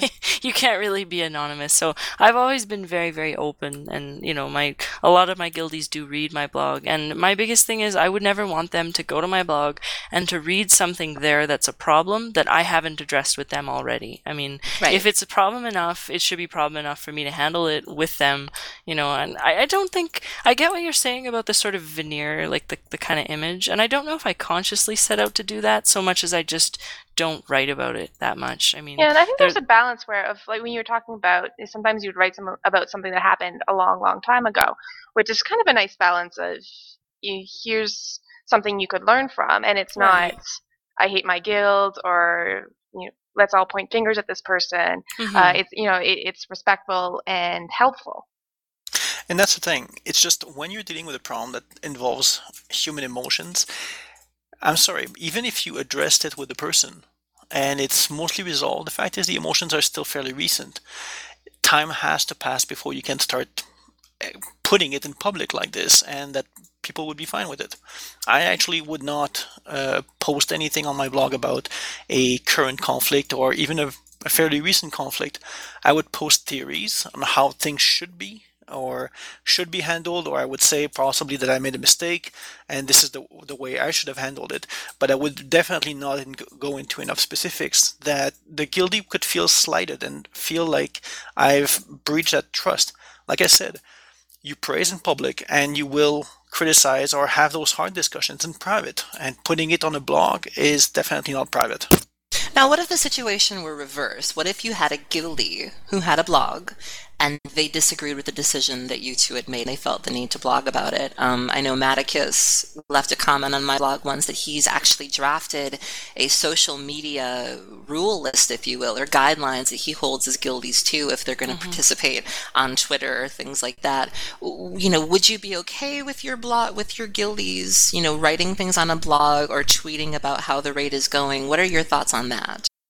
It's um it's definitely one of those things where you're kind of you're walking that line between like, you know, you want people to sort of conduct themselves in a certain way, but you also don't want to tell them what to do with their lives. And it's not been something I've had to deal with until v- actually very recently. Um I have I've had a blogger join and I said to him just yesterday like because he wrote a post about like raiding with his new guild and everything and and I but he didn't mention us by name and I said, you know, so so are we kind of agreeing to like to not to to talk about this until you're you're done your trial period or what's the deal?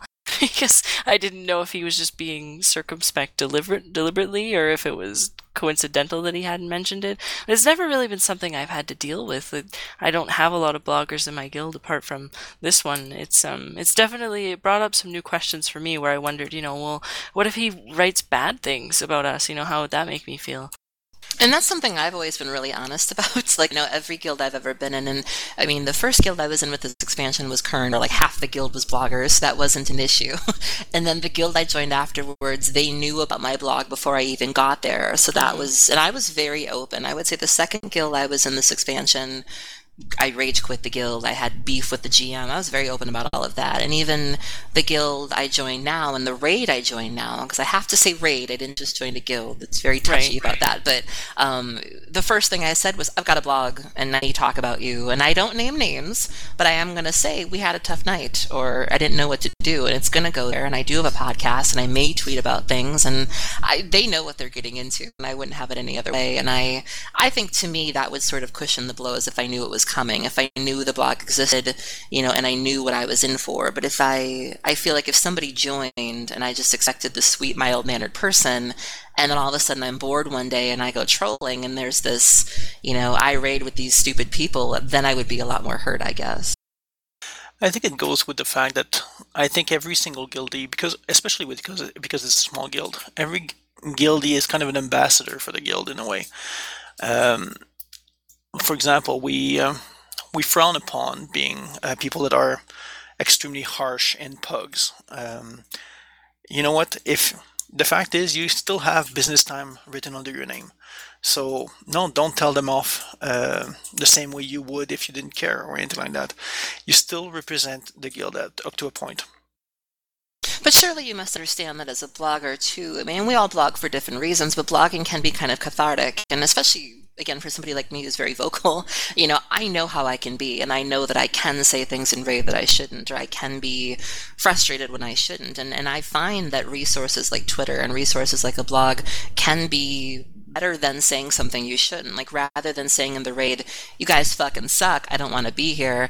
It might be better to say it on Twitter where your 20 followers are going to see it. I I feel like if it's the lesser of two evils, that you know I would rather have people going that route than doing it in GChat, having it turn into a fiasco. Um, I I wouldn't really want to deny somebody that outlet. I guess. See, I don't know, because to me, it's like you know, Twitter, Twitter is so public and it never goes away. you know? It's like you could do a search for someone's name and like something that they've like uh, and a keyword or whatever and you find a conversation or something that they said three years ago and i think um, you know it's kind of sort of dangerous i guess people forget that so many people are listening. I know i've forgotten like there have been people that i've unfollowed who will answer something that i said and i'm going oh right you know i remember you. Yeah, I think there's ways my... of saying things too. You know, if you're having a bad night, you could say, tonight is hard as opposed mm-hmm. to my raid sucks. And there's also the whisper option, which people, I guess since Twitter came out, we kind of forget about that if you're you you've had it up to here and you need to blow off some steam. And that's what Real ID is for. That's what whispers are for. But exactly, yeah. it's a private conversation between two people, between you and your friends, and that's totally normal. It's not you're not signing a uh, confidentiality agreement or any, exactly. I mean, you have the right to talk to your spouse or your boyfriend or whatever about it it's perfectly fine. But no, it's sorry, just... you're in business time. That's verboten. But see, I would argue that if you go looking for that, like I know I actually wrote a post about this before. I think Luffy Tomb, if you're familiar with her, she had an issue where her guild or uh, sister guild had basically asked her to not do certain things. And my response to that was if you go looking for that, if you really want to know what someone's doing 24 hours a day and you make an effort to go looking for that, you can't very well complain about what you find because you expended effort to go find that. It wasn't as if, you know, you just logged onto your browser and bam, Luffy's Twitter was there there. No, you went looking and you Googled her and you searched for her and you looked for her nickname and, and you wanted that. You wanted to go looking for something and you found it. I would essentially say to that, if you don't want to know what I'm thinking, don't look for it. And that would, well, that would just be my that answer. It's when it's public, it's you're making your whole guild look bad. It's not just about you. It's you know about all of you. Yeah, yeah, I'd have to, I'd have to agree. I mean, like on Twitter, I don't tend to, and it was funny because when I was first on Twitter, nobody in my guild was on Twitter at all, and you know, if I was frustrated, I could just be like, oh, you know, like I was so frustrated tonight or whatever. But now, even that, I don't tend to put on. You know, like we might have a hard night, and I know Barrow said the other night, tonight was like a a second glass of wine kind of night, and I was just like, oh man, I hear you and it, but it's nothing against my guild, but I try to keep it really, really general. Yeah, and, like ways of saying things, and right. But also too, it's not just is your guildie going to find you? Is is a new recruit, a potential applicant, mm-hmm. going to find you? Going to see it? Is maybe you're going to change guild? That new guild, they see you talking trash about your old guild. What kind of idea they're going to have of you? Which is, you know, everything that's public can be found in not necessarily by people who are stalking you. No, but for example, a new recruit, we've had some new recruits that were extremely uh, thorough about finding information about our guild before they uh, they finalize their application. That's yeah, I'm true. like that. Yeah. Oh, I'm sure you are.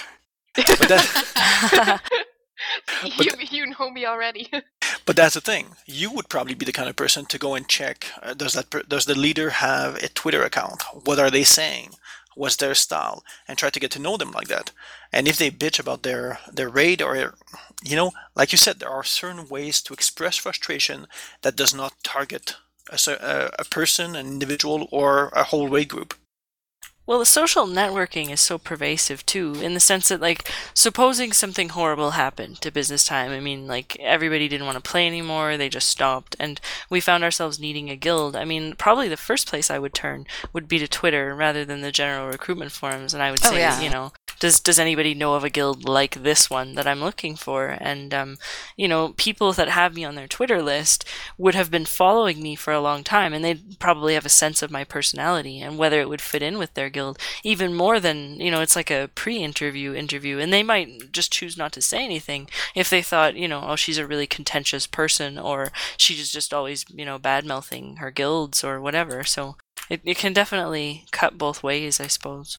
And yeah and when you're not sure, there's always the you know ways of communication. Um, like being a blogger, and I've you know I've been a blogger for a very long time, and I've always been well since I've been a blogger, I've been in guilds with other bloggers, and when we want to talk about each other, and you know we'll just I'll, I'll like message someone and say, hey, do you mind if I talk about this? And they'll say yes or no. And mm-hmm. um, one time I did lose my cool on Twitter, and I just like went ape shit, and you know, one of my, we don't have a GM, we don't have officers, we're kind of a democratic guild, but um, our raid leader messaged me and go, you know, maybe that, maybe there, you know, other ways we can work at it, you know, let's find solutions so that, you know, we were kind of embarrassed by what you did and, you know, maybe we can find a way so that doesn't happen again. And so we worked, we found solutions and it hasn't happened again. So, you know, you can always communicate with people and adjust because it's not black and white what you can post, what you can't post, but you can, you know, test the waters, see how people feel.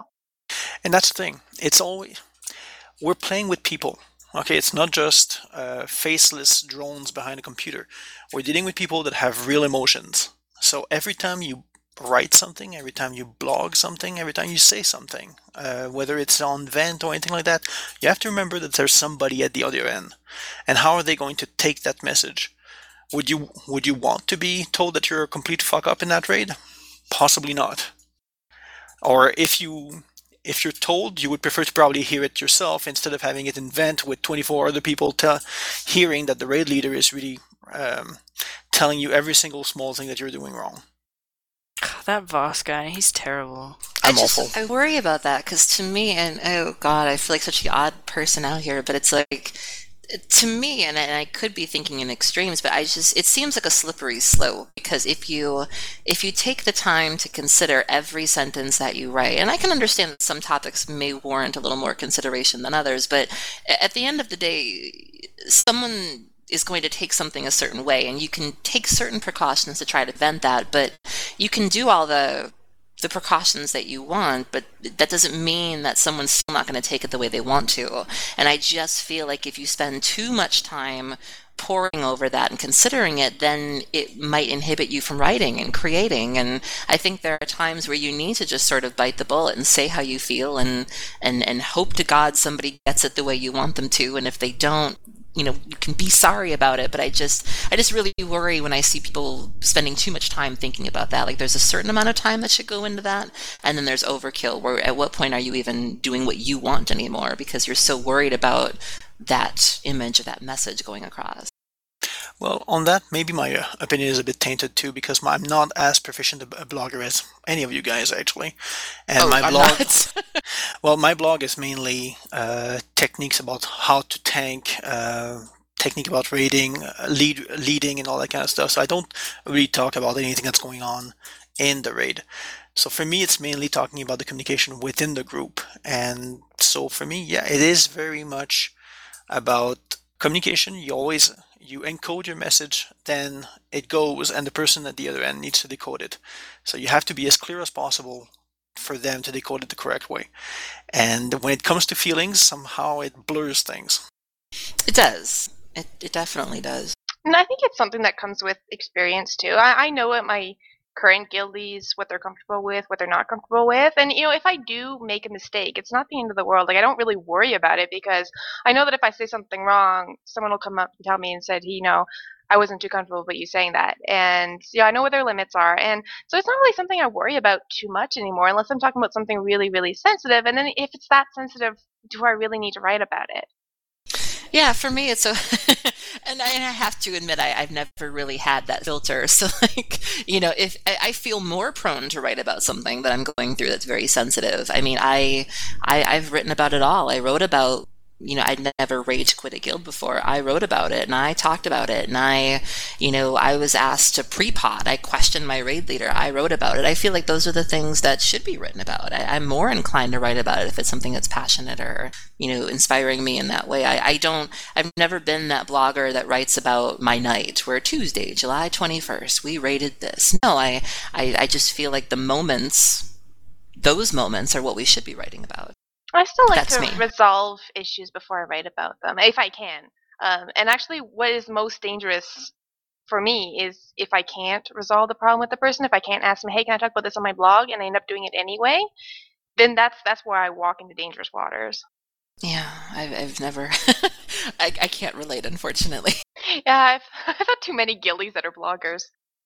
Well, I've also, and like I said, I mean, I mean, Apotheosis was crawling with bloggers, and then the group that I raid with now, most of them are either on Elitist Jerks, they're in forums, they're on Twitter. You know, I've just always been around people that get it, I guess, where we've all just been open books. So I, I, think if I weren't in that situation, like if I were maybe with 24 people who weren't tapped into the blogosphere and didn't read WoW Insider or didn't have Twitter, you know, probably. But I, I guess that I've just always been with people who got program, and and and that's always something I've made sure they're okay with before I join. And I don't know, maybe I can't really relate. I'm afraid. I think it might be also the difference between, well, when uh, Vid and I are blogging, we're basically leading the guild and so there's an extra layer of paying attention about what, what we're saying. The same way that we're when we're leading the guild and we're we're leading raids or anything like that, we have to we have to be aware that everything that we put in public will it's the image that the guild is being uh, is displaying, and it's the communication that the guildies will be getting, and it might be a difference between the guild leader blogging and the uh, the guildie blogging. I yeah, guess it comes down to that line of the personal versus the professional again. You know, like if that were me, I know somebody had mentioned, what would you do if you found a GM of a guild you were thinking of applying to posting or tweeting? I, I have to say that really wouldn't be a part of my decision making process. Like I would understand that that's their outlet, and and as long as the guild was performing, and I would be looking at it again from the business angle. I would be looking at their their kills, their progression, their numbers. That would weigh in more to me than oh he likes to rant on his blog. Like that wouldn't even be a factor to me. Well, to me, it would depend what it is they're ranting about. If it sounds like the guild is a really dramatic place and it's full of people who are obsessed with loot, then no, I'm not going to want to join that guild. I agree. Agreed. Yeah. Mm. I, for me, it would be more social. I have to say, like I know when I was looking for a guild this most recent go round, I was in Vent. One of those times I was invited on a Vent, and the guy sounded great, and all of a sudden he started talking and he liked a particular word. And I'm going to go ahead and say it. That's what I do. So he was describing the core of healers, and he was like, "Well, we have this druid, and he rapes the meters." And, and and then oh. and then someone else comes along and he and he rapes those too and then there's just raping and then I'm just like okay I can't be in your guild anymore so I'll admit that was a turnoff I mean I will go there and say that drove me away or if somebody was very homophobic or misogynistic but it would have to be it would have to be like you mentioned the ranting or you mentioned if they were obsessed with loot that really wouldn't turn me off but things like that would. And maybe we just all have our triggers but i wouldn't find those things that you mentioned. to the kind of relationship you have with your guild. Me when i join a guild it's hopefully for life or until the game quits.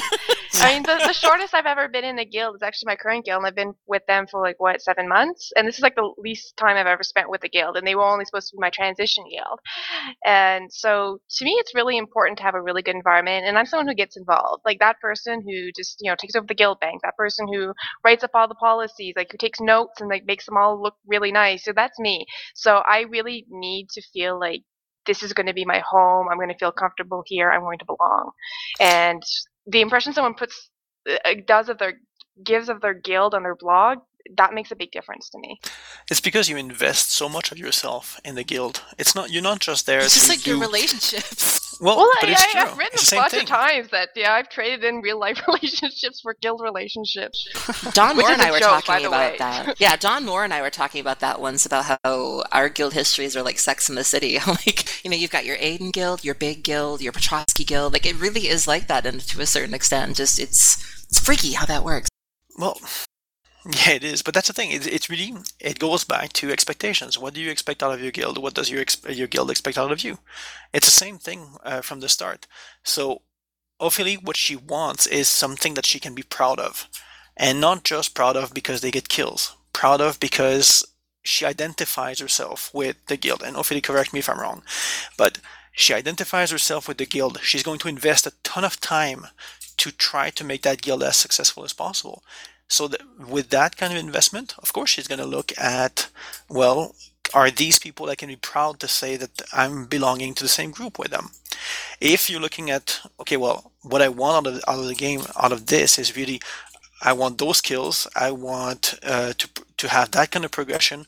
It's really it really depends on what you want. If you're looking for for a group that is just about Boy, about he's describing our love lives to a T. I'm like blushing over here, like, uh oh. Well, You're all about the numbers, huh?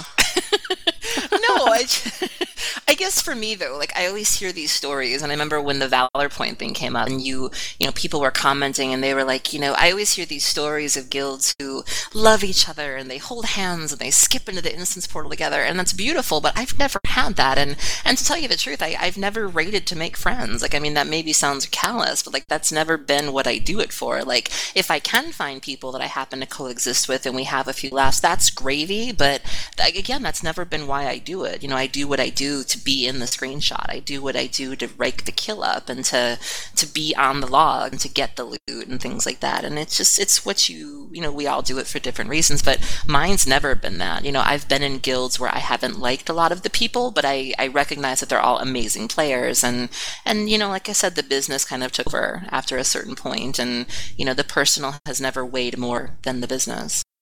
Well, for us, actually, when we left uh, our previous guild before, it was it was heart wrenching uh, because it was people that we all liked, liked, but it was just, for example, uh, Vid was healing at the time, and uh, we, there were two healing old Ulduar. She was doing about seventy percent of the heals uh, on uh, Hodir. It was just amazing the amount of strats we had to change because we had the DPS was so poor that we had to have 7 DPS to even beat uh, Ignis. And so at some point we wanted something more out of the game, but it was a very hard decision for us at the time. So really, like you said, it really depends on what you want out of the game. For you out of the game, it's the game itself. And I guess for probably the three of us, and probably why uh, we disagree on, on that point, it's because for the three of us, it's the relationships. You know, it was funny too because I remember leaving our old guild and I said to Voss, like I don't know if he was laughing internally, but he didn't say anything. I said, "You know, that's it. Like I'm I'm done with this. I'm not going to be friends with these new guildies. You know, we're uh, this is they're going to be my colleagues. That's what they're going to be and we're just going to raid together and that's it. That's so I won't get involved like this." And That he didn't really say days. anything. yeah, I'm the same way. I, I've done it before. I'm like, okay, you know what? It's just going to be about business now. I'm going to show up. I'm going to mm-hmm. do my raids. I'm going to go home. And you know, it just it's it's not against my nature. I can't be I can't be like that. No. And it's funny because you mentioned that too, Ophelie. You had even said that if, if the relationships weren't there and the friendships weren't there, that you wouldn't have a reason to play anymore. I think you even said it on a podcast that, you know, if you don't play the game necessarily for the game, you do it for the people. And it's funny because for me, it would be the opposite. if I was in a guild with all my real life friends, but we were couldn't even get one out of seven in Firelands, I wouldn't I wouldn't do that. Well, and I I actually think it's a bit of both. Oh yeah, I, I want something more. You know, I, I like the game too. I just I think I need it all. And uh, yeah, it doesn't have to be cutting edge, but yeah, I still like to have a little bit of progression. Yeah, it's just it's interesting how you like I said we each had our opposites of what it would take for us to leave the game. Where if you didn't have any friends who were playing anymore and you weren't getting the social enjoyment out of the game or the fulfillment, you'd be done at that point. And for me, it would be the opposite. If if the raiding stopped, the kills stopped, if that wasn't an option anymore, it wouldn't matter how many people I loved the game with and for, I'd be out. And it's just interesting that we each have our, our deal breakers, I guess, or what it would take to make us leave. Well, to go back to the relationship metaphor, Ophelia wants to be married to her best friend.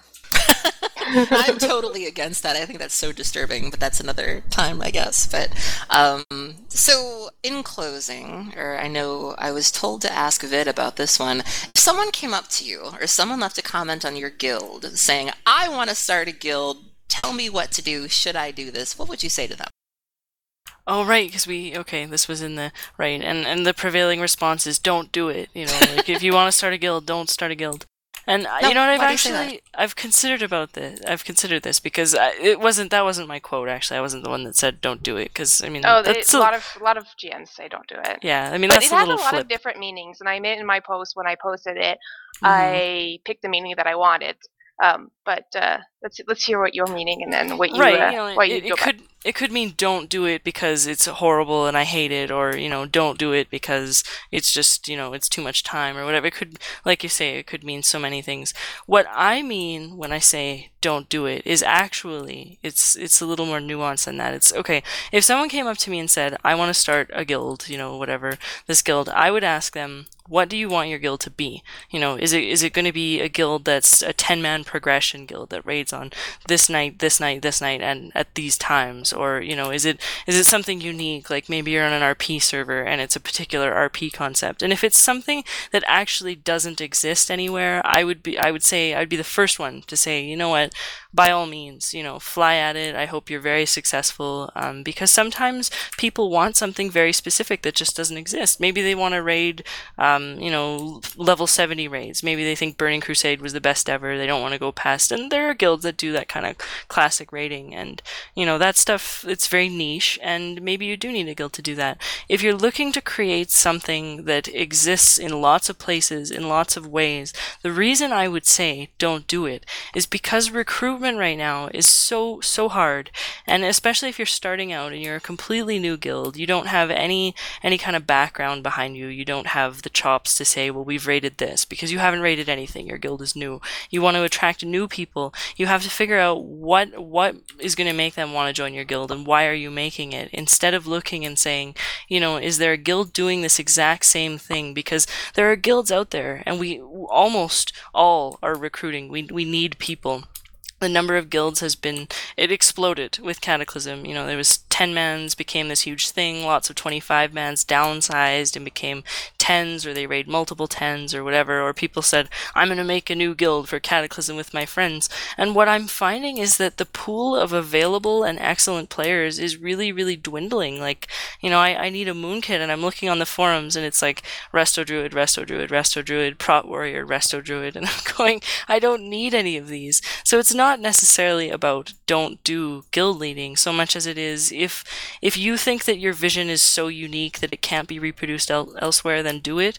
But otherwise consider joining a guild that has similar aims uh, from you know that match with what you'd like and make yourself an important part of that guild you know um take take a leadership role do things be like Ophelie ma- help to manage the bank help to set up other events. You know guilds are starving for want of people who can contribute that kind of thing. I mean even in my guild we don't have that many people that would be officers. And i've asked them you know i said would you would you be oh no no not me. And they kind of laugh you know i don't want to be an officer. Because a lot of people don't want that hassle. So especially if you're the kind of person that's willing to accept extra responsibility and contribute to make a guild something better than what it is i think that there are a lot of guilds out there that could stand to benefit. And you could stand to benefit too because you're not starting from the ground up. You don't have to worry about attracting people to this unproved guild you don't have to have the headaches and you know like sleepless nights wondering is it me? Am i not doing something right? Or you know i i think that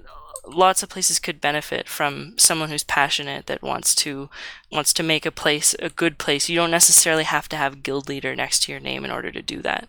And i think people don't necessarily take that into account when they think oh you know i'm just going to make this utopia that it's going to be the best guild ever because it's my guild. But it, it doesn't always work that way Now, would you feel the same if at the start? I mean, I can understand where you're coming from just because we are, you know, seven months, eight months into an expansion. Would you say that you would have felt this way? Like, I would think that the start of a new expansion would be a good time. Would you agree with that, or would you say that you felt the same even going into Cata? Um, you know, I probably still would have said the same, and we were still looking for people. My actual, my the only complaint I had about going into Cata was lots of people thought that they would get more into it than just because there was a new expansion, and they were kind of banking on having that. So just after um, a new expansion launches, there's always going to be openings in guilds. I think because a lot of people, you know, that might be losing interest in the game think, well, I'll just hang around for the start of this and see how it goes, and then all of a sudden you find yourself down people, which is exactly what happened to us. We started bleeding people out around late January through February and beyond. So you know um eh, like i say like i don't i don't ever want to be the person that's discouraging someone. Like if you truly are passionate and you think that leading a guild is going to be the only thing that can make you happy then you know more power to you. By all means do it and i hope that you're successful with it because i think you know we're all playing this game for different reasons and if it's not fun then why bother? But i just think that you know if there's a place that's doing something similar like what what Ophelie's doing you know where she joined up with a guild and she's making herself an important part of the guild. She didn't say, well, you know, I'm sick of, I've been in too many guilds, I'm sick of these guilds, I'm just going to make my own. I mean, it, it's always an option. I just question, you know, is it the best option? It certainly, it didn't work out for us. We tried to lead our own guild on our other server, and um, that's why we ended up joining Business Time. And I kind of wanted to be rank and file at the time. You know, I just wanted to let somebody else do the leading, and it, it ended up that you know didn't turn out that way, and that's fine because guild leading it it can be the most rewarding thing and also the most exhausting thing ever. I mean, I at this point in time, I wouldn't trade it. When I first started doing it, you know, it was definitely a lot harder. Now I think it, it's absolutely worth it for everything that you get out of it. And, you know, if, if it's something that you're passionate about, then you can't go too far wrong. But I think it's important to look at your motivations. So your reasons and um, you know why you want to do it and how prepared are you to do it. And I got a comment from Boris too. He said, "Well, when I say don't do it, I mean don't inherit, uh, uh don't start a guild from scratch. Try and inherit one." Mm-hmm. And uh, I think there's a big difference as you were saying, you know, starting a guild, having to recruit all these people when, you know, even long established guilds are having trouble. And, you know, it's, it's fairly different situation from coming into a guild where there's already people there, there's certain rules, you have some framework to work with, you're not just jumping out into the void. Exactly. So, what do you think it would take to make you not want to do it anymore? Because obviously, we have read about blogs closing up shop and Blizzard losing subscribers and people being done with the game and moving on to other games. And you you said it was you know very fulfilling and you do enjoy it. But you know, have you ever had that thought of maybe I'm done or anything like that? Would you know it? Would you know what to do if that feeling came, or have you ever had that feeling before? You know, I, I guess it's tough because it's one of those things that's so hard to pin down. I mean, I feel, I always feel an immense responsibility to the people that are in the guild with me. You know, like, we put the time in together, we've built this thing together, and, you know, I know some people sort of take a break, they're like, oh, you know, I'm not going to play for a couple months, and that's not really an option when you're a guild leader, unless you have someone sort of waiting in line that could easily inherit the guild without too much being, uh, too much upheaval, I guess. So, I mean, yeah, there there've been times more so than others when I think, you know, is this is this like when there's when there's big drama happening or something, or when we lose a lot of players. Um, you know, I always I always say to myself, like, if I lost like this many players, I would just call it quits at this point. Like, if you know this percentage of my guild just left at one time, I would just go, ah, forget it, you know. But it's it's never it's never really gotten to that point, and I guess so long as I'm still invested enough in the people and I'm still having fun playing with the people that are there, then that just has to outweigh, I guess, the work that comes with maintaining a guild. Because I mean, that is the the reward for me is the raiding and the people that I get to do it with, and that's what justifies the time and the effort that I have to put into recruiting the right kind of people that are going to make it a place that I love to be. So I suppose the ultimate answer is if it stopped being a place where I loved to be through you know whatever reason, attrition or whatever, at that point I might I might look at stopping. I would probably take a break and then maybe seek another guild. I don't I don't know if I would be completely done with. We started in the Burning Crusade, so we're not we're not quite as old timey as uh, some other people are. That was still a while ago. Absolutely. It's it's been such a great experience for me. Really, I, I can't say enough good things about how much I've enjoyed being a guild leader and getting into the. You know, I didn't ever anticipate like both the problems and the rewards that would come from assuming this kind of and I, I, know it sounds kind of pompous i don't mean to like puff it up or like you know i'm serious business on the internet you know. I don't think that way but you know it, it's definitely i think it's helped me in a like in a lot of personal ways too i mean it's helped me to to realize what what do i want out of this game what do i enjoy you know what am i willing to deal with and you know um, definitely it's helped me sort of step up and become a better leader, which is something I never imagined a video game would do, but it can bring you things you don't even expect. Yeah, I think we can all relate to that. Uh, you know, taking away real life lessons from the game or even our blogs. Yeah, definitely. And I mean, it was it was guildies that actually, um, you know, my, my guild is so intertwined with me now. I, I don't even know if I say, oh yeah, I'd find another guild, but I don't know because it was a guildie that said to me, you know, you should start a blog because I started, um, I did my my pugging pally experiment or whatever, and I was just writing about it on the guild forums, and it, I never intended it to become a public thing. And someone said, you know, you you need to make this into a real blog now it's been almost two years later, and blogging itself has been another thing that I, I definitely I don't think I could see myself stopping blogging anytime soon. Yeah. So, Ophelie, do we have anything else for these fine folks? I don't have any more questions. Um, did you guys have anything you wanted to say? Uh, no, I think I think we covered pretty much all the ideas that we had, which were quite numerous. I just hope we didn't talk too much. You're no. the guest. You're supposed to be talking.